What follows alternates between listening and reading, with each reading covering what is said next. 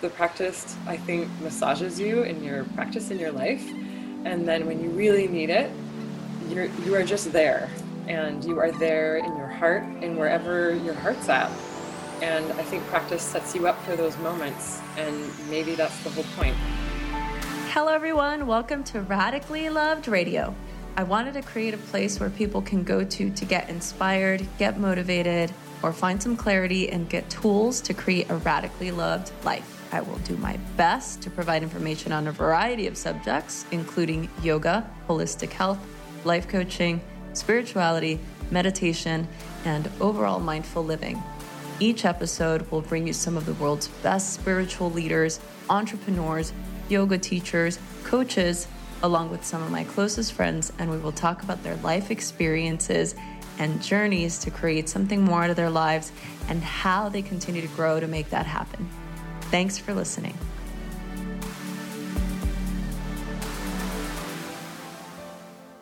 Hey everyone, 2020 is your year. Have you been dreaming of starting your own podcast? If you have, then this is the year to make it happen. Maybe it's an idea or something that you're really good at or something that you want to learn more about. Our friends Krista and Lindsay from the Almost 30 podcast just released the new Podcast Pro program to help you launch, market, and monetize the podcast of your dreams. Krista and Lindsay started Almost 30 in their closet floor while working full time jobs in just three years.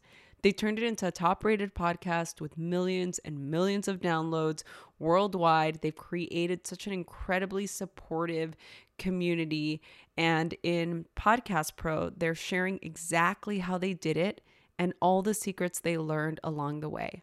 You can sign up now at yourpodcastpro.com to launch your dream podcast. You can also find more information by clicking the info button of this particular podcast and check out the link there. And now back to our show. I'm joined by a very special guest today. Carina Stone is with us, and I cannot wait to have this conversation with her because she has gone through a lot in the last year, and she is also the wife of the late Michael Stone and recently has published a new book with a lot of his teachings. And I'm really excited to be able to talk to her today. So, everybody, let's welcome Carina Stone to the show. Thank you. Thank you for having me. Um, yeah, I would just intercept that it's been two years since Michael died. Oh my God. So it has been a long year, but I'll, yeah. I'll claim along two years. oh I my God. I, yeah. yeah, you do. Yeah, you have for sure.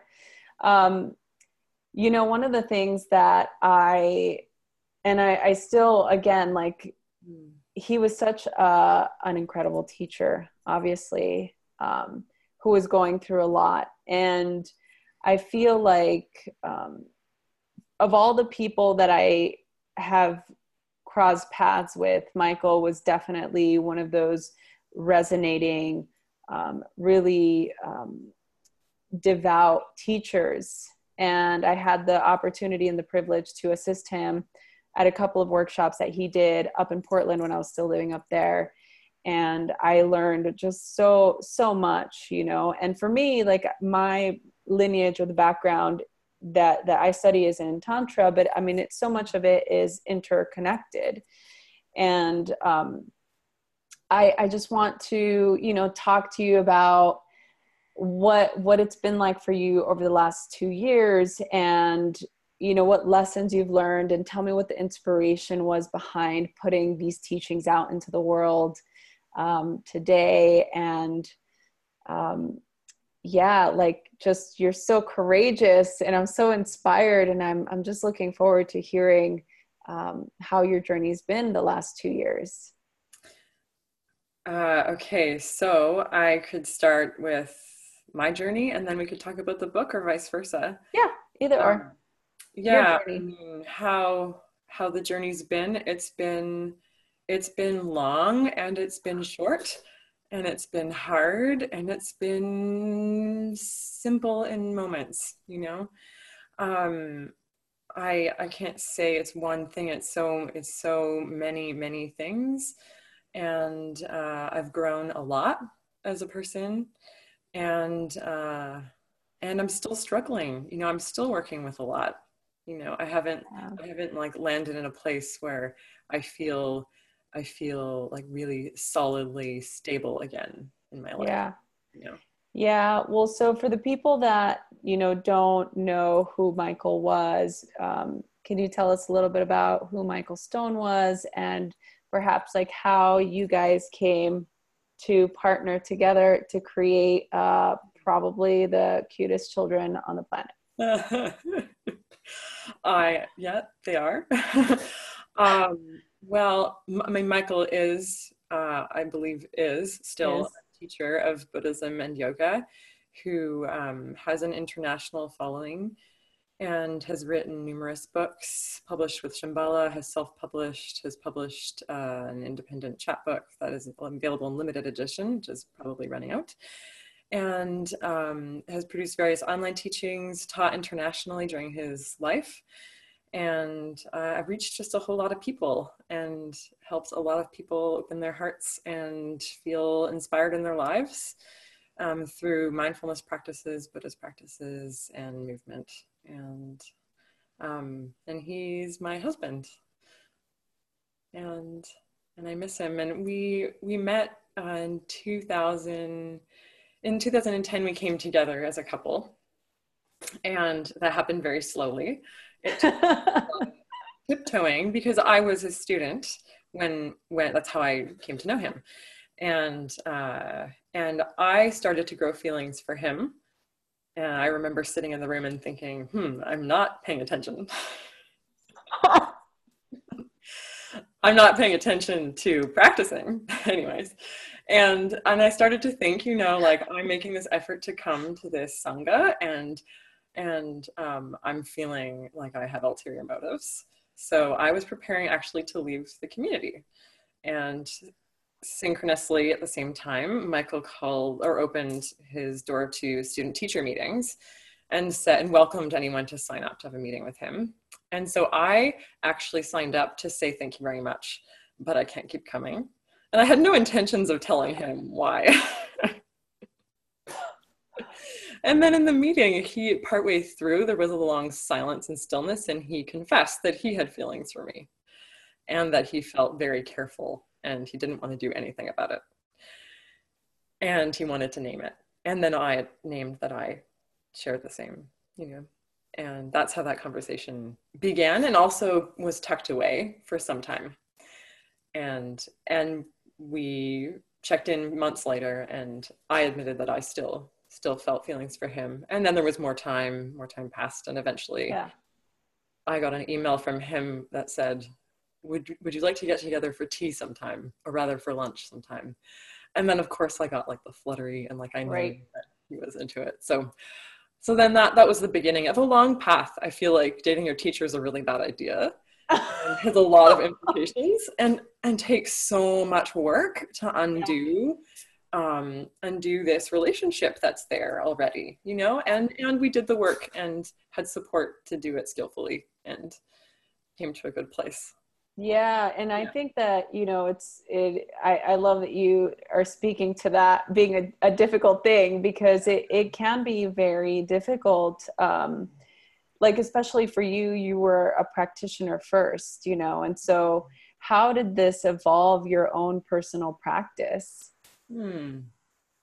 I think, in a way, and I was reflecting on this with some of your questions, I feel like what Michael woke up in me the most strongly was my quirky self.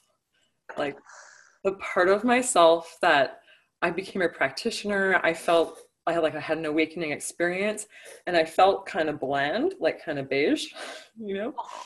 And great description. And, then, and like and then he yeah he he wanted to know me really honestly and really deeply and that mm-hmm. meant the parts myself that i i felt like maybe they had disappeared with practice like maybe i wasn't that quirky really i was just being a bit neurotic when actually with practice those little bits start trickling back and really felt like he gave me myself through that. Not that he gave me myself he he he just wanted to know me mm-hmm. and left space for that. And and whatever he received from me he held it really well. So there yeah. was space for me to really grow. Yeah. Yeah. Yeah no i love that. One of the things that uh, i say when I whenever I teach, um, almost every single time, uh, especially in, with meditation when I'm guiding meditation, is something that Michael said the first time I met him, uh, and he said that our practice is an active form of rebellion. Hmm. And you're like, that is typically something he would say because it's our way of rebelling against what's happening in, the external world right mm-hmm. and so i i that really resonated with me just in in the state that we're in you know with so many things uh, happening in the world that require our attention um, and, and it's really about finding the balance right with still engaging in what's happening internally and being able to address our internal mechanism and our internal um, chaos sometimes in a very mindful way. Uh, so I, I, really liked that, and and again, like I said, it really resonated with me. Um, do you think that that's that would be the same for you, and how does that teaching resonate with you? Um, the teaching of being oneself. How does that resonate with me? Yeah. Yeah, I echo Michael's words. It's rebellion and it's internal rebellion too. I feel I have certainly internalized a lot of oppressive forces in my community, in my family, in my culture that I, yeah, the rebellion happens internally too. It's like this voice, and then like, no, no, this voice, you know, that um, the inner judgment and and the outer rebellion. And it's yeah i mean those are the places that to me are really exciting with practice too. And in michael's book he talks about resistance. There's a chapter called resistance and when you hit resistance it's time to get excited because you're really bumping into something important that's on the cusp of change. And um, yeah so for me i'm interested in that. And i think michael i saw that in michael a lot too. He was interested in that edge in himself the place where he would learn something new about himself or see something that he didn't recognize and wonder about it. Mm-hmm. And um, seeing him do that taught me a lot about how to approach my own psyche and um, and therefore other people. Yeah, yeah. So, can you tell us a little bit about this new book that's coming out? Um, how did the, how did you uh, bring these teachings together? I know that you worked with a co-author. Like, how did this uh, come to fruition and if you could share the name of the new book with us. Yeah so the book is the world comes to you. I have my copy here.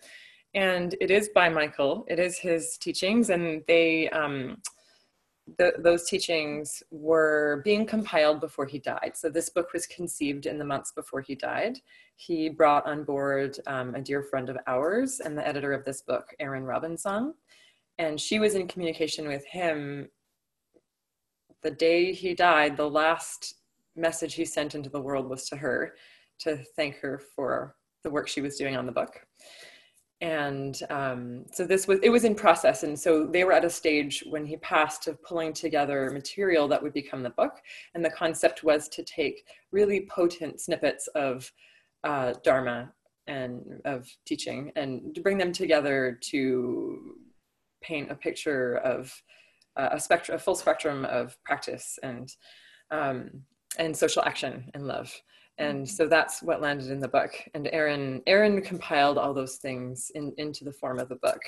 Um, she's very close with our family, and she was with me in the hospital with Michael, and she was came home with me afterwards, and she was helping me every step of the way. And then at some point, this book came into the picture, and we were talking about this book.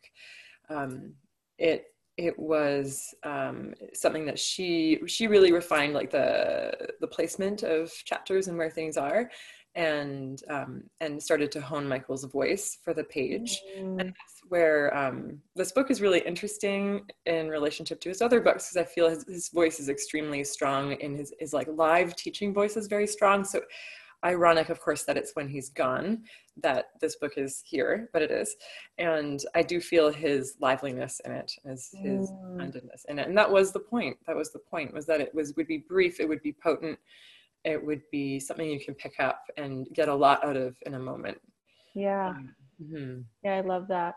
Um, so for the people that are listening to or watching us, watching this on YouTube, um, could you share what happened with Michael and how he passed? Mm-hmm.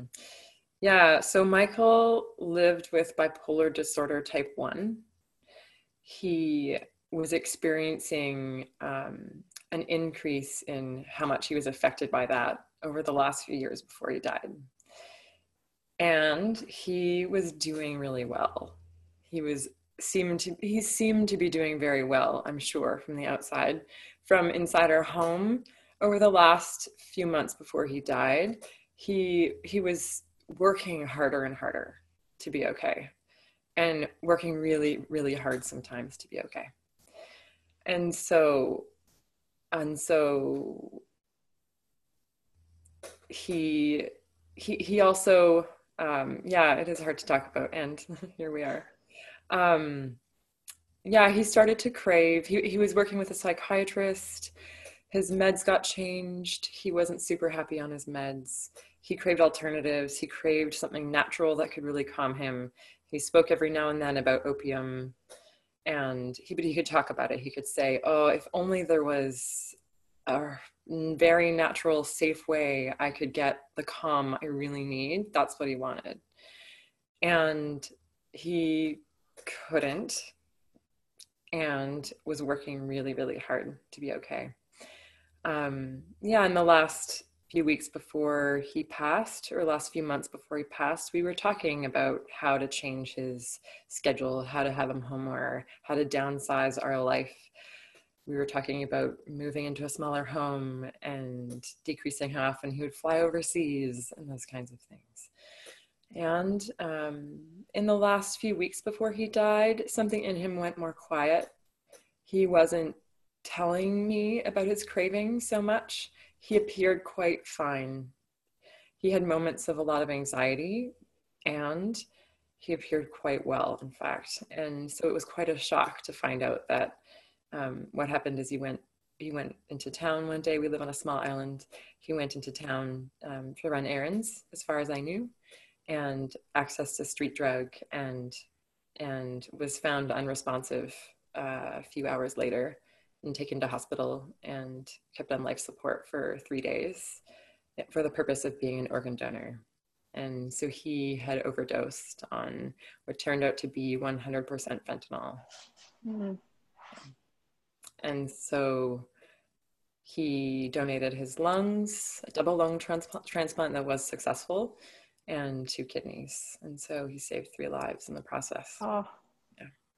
Wow and you know that it, it sent such a shockwave obviously to all of us and one thing that remained uh, poignant for me was the open letter that you sent in his newsletter where you basically talked about all of this mm-hmm. um, i'm like do you remember doing that yeah, remember mm-hmm.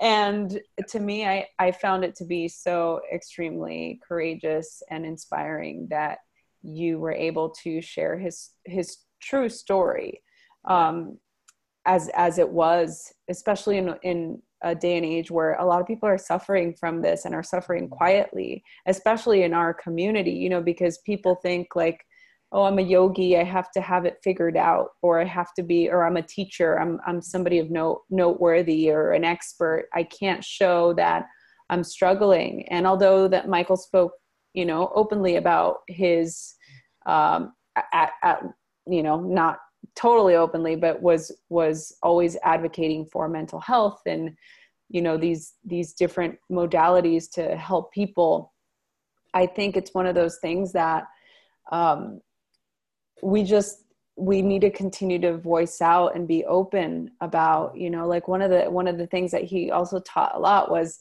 this idea of being awake in the world right mm-hmm. of being um, being able to um, show up fully as as you are and uh, it is a difficult thing for a lot of people um, even for myself you know when i struggle and i hear these stories you know like i get really tired when i travel. I travel all over the world. I come home and i i would go into a state of some people would call depression you know? Like you go into the state of just wanting to disconnect from everything and not wanting to engage with the world and just wanting to go into a cocoon.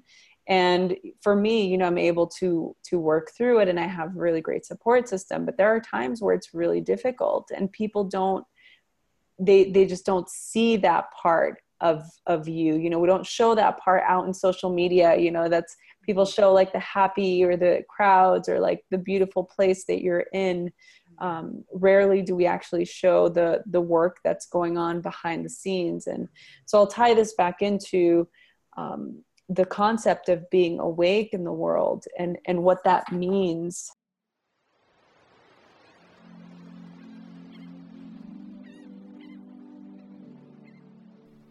Uveda has one simple vision. They want to create a healthier and happier world using the intelligence of Mother Nature.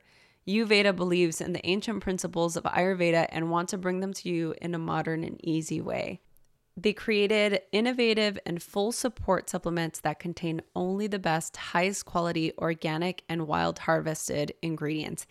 And now they have just introduced a brand new essential oils line to go with your health journey. One of my favorite essential oils is the immunity. Aromatherapy can help boost your immune system by providing your body the strength to heal and the support it so desperately needs. The doctors over at Uveda recommend to pair the essential oil with the My Healthy Immunity Supplement Kit in order to help strengthen your immune system to the fullest. For me, it is a non negotiable as I travel all the time and I'm trying to take care of my health.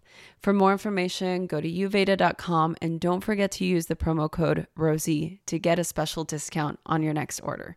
And now back to our show how how do you what is your definition of being awake in the world and how has that pertained to your life in the last two years since michael's passing oh i mean there's many layers to that. I mean my first thought with the question of being awake in the world is actually like you know i have to wake up for, i have to awaken from something and usually that's not being awake. And so i don't know and like the cocoon like i don't know we we fear i think as practitioners we can fear not being awake but there's a bit of vigilance there and i think we can't be so open-hearted when there's vigilance either. There's mm. Um, our nervous systems need to chill out and settle. And um, and then we wake up and we, I think we wake up over and over and we don't stay awake you know? There's always moments of not being awake and of forgetting and um, and checking out and numbing and cocooning and those things are really important. They also they serve really important functions. We all need to check out every now and then and we all you know i'm sure most people have dissociated every now and then and it's a safety mechanism it's protective in my process of losing michael you know every now and then i had to let myself relax and check out it was actually hard there was such there was such vividness after he died um, daily life was extremely vivid and awake moments, you know, and just all strung together into three in the morning. So there's a time for there needed to be a time for for rest and for for not being awake. Um, I don't know. Vividness comes to mind when you ask, "What does it mean to be awake?" That is a word, you know, vividness and and being being able to be in my body and in the world at the same time Mm. Yeah. Is that uh, a practice that you've done for a while? Like for the people listening that maybe don't understand how the mechanisms of being in your body, what does that look like for you and how do you accomplish that? Yeah, I'm, I mean, for me, I'm a body worker by training.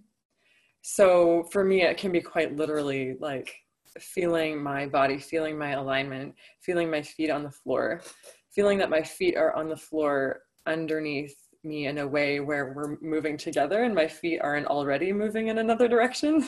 That's so simple.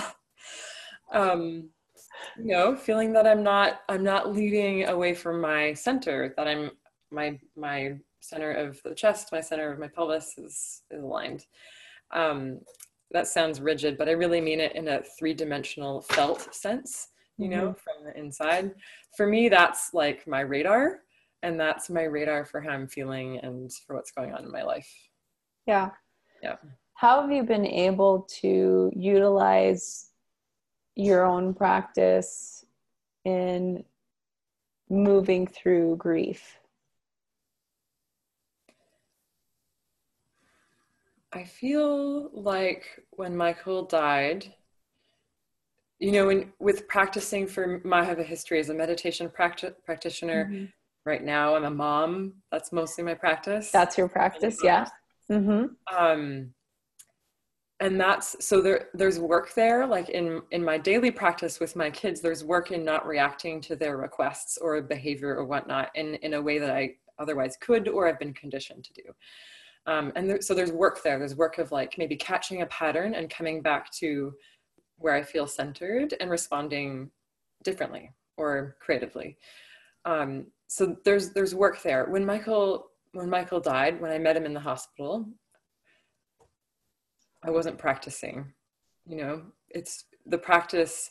The practice I think massages you in your practice in your life, and then when you really need it, you're you are just there and you are there in your heart and wherever your heart's at and i think practice sets you up for those moments and maybe that's the whole point is you're ready for those mm. or you're ready differently and so when michael when i met michael in the hospital uh, i i could i could meet him there i was ready to meet him there mm. oh like that's so deep carina oh my god mm. um what was the biggest lesson that Michael taught you? Um, this might go back to what we talked about before about being quirky, but I really kind of it like like there's nothing wrong with me. I love that. Yeah, like nothing. I wish more people really felt into that, right? Yeah. I think that I feel it more now since he died. I feel like I'm still learning that from him now since he died. Mm. Yeah. And mm. what was the biggest lesson that you taught him? Oh, hmm. Um, hmm. Geez, that's a good question.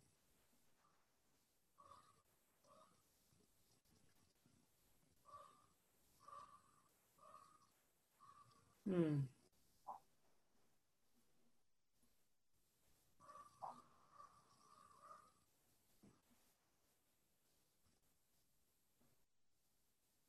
Hmm.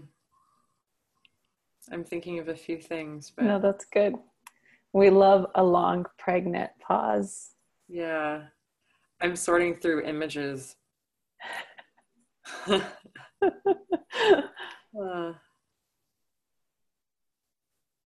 I feel like I what I gave to Michael was a home and not in the physical sense necessarily, although I did and he did too.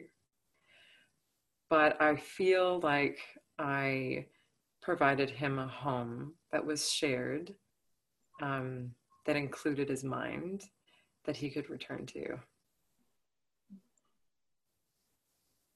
Mm. I love that. What has been the biggest lesson that your children have taught you so far? Oh my God, children are so resilient and vulnerable. Mm. Mm-hmm. We can handle so much, and our hearts can handle so much, and we need each other so much. Yeah. Like so much and especially when the heart has to handle a lot you really need each other yeah they need they need a lot and they they um they are hopeful oh. They understand and they're hopeful and they they i don't know the heart just opens up again like it i i watch them invite new people into their life to invite friends of mine into their life who they call their other mamas, who are their backup mamas in case I ever die. So they have five of them. and they talk about them and they love them and they need them and they have so much love for them. Oh my goodness. I've learned so much about you and just your process. And this has been so um, enlightening for me and to just be able to i you know part of me can't help but feel like you know a little bit of sadness that we didn't get to do this before while michael was alive you know because we did and he did get to meet tori my other half and we went to you know do a couple of activities while he was in portland that was just really nice and he often spoke very highly of you mm-hmm. as um somebody who was a great teacher in his life. And so I I always uh, couldn't wait to meet you and and I don't you know I'm sad that it has to be under this umbrella but I'm also glad because I definitely feel that his teachings will continue to live and um, his love for you and his love for the practice and the love that you have I feel will um, continue to magnify all of those teachings and you'll continue to serve you, you know us and and your entire community with them and I'm, I'm really excited about this book and i just pray that you continue to do this work that you continue to spread his teachings so that we can um, just continue to learn from each other so thank you for doing that mm. um, for the people that are listening to this podcast or the people that are watching this video on YouTube, where can they go for more information about you, the book that's coming out, or to just reach you? Yeah, so this book is out. You can find it on Shambhala's website and on Amazon dot whatever. Um, our website for Michael's work is www.michaelstoneteaching.com. He he he Nicole is our amazing admin person. Um, I should say they. Um, the two of them together on, are on Instagram also. And uh, there's a Facebook, uh, Michael Stone Teaching on, on Facebook. So those are the places. Yeah. Cool. And for those of you listening and watching this, I will include all of those links in the show notes. So if you're watching this on YouTube, just go to the info button down below. All of those links that Carina just mentioned will be there if you're listening to this uh, on whatever podcast platform you're listening to, whether it be Spotify, iTunes, or Player FM, any Google Play, whatever you're listening to this on, those links will be in the info section of this particular podcast. So before I let you go, I'm going to ask you one final question I ask all of my guests, and it's pertaining to why I created this podcast. And it was this idea that we are radically loved by God, source, Mother Nature, whatever higher power of your understanding, whatever it may be, nothingness, everything, that we are radically loved and radically supported by it, whatever it is, that the universe works for us and not against us. And it's this idea that we are all radically loved. So, whatever that conceptualizes for you, the individual, the final question is how do you feel radically loved? Mm.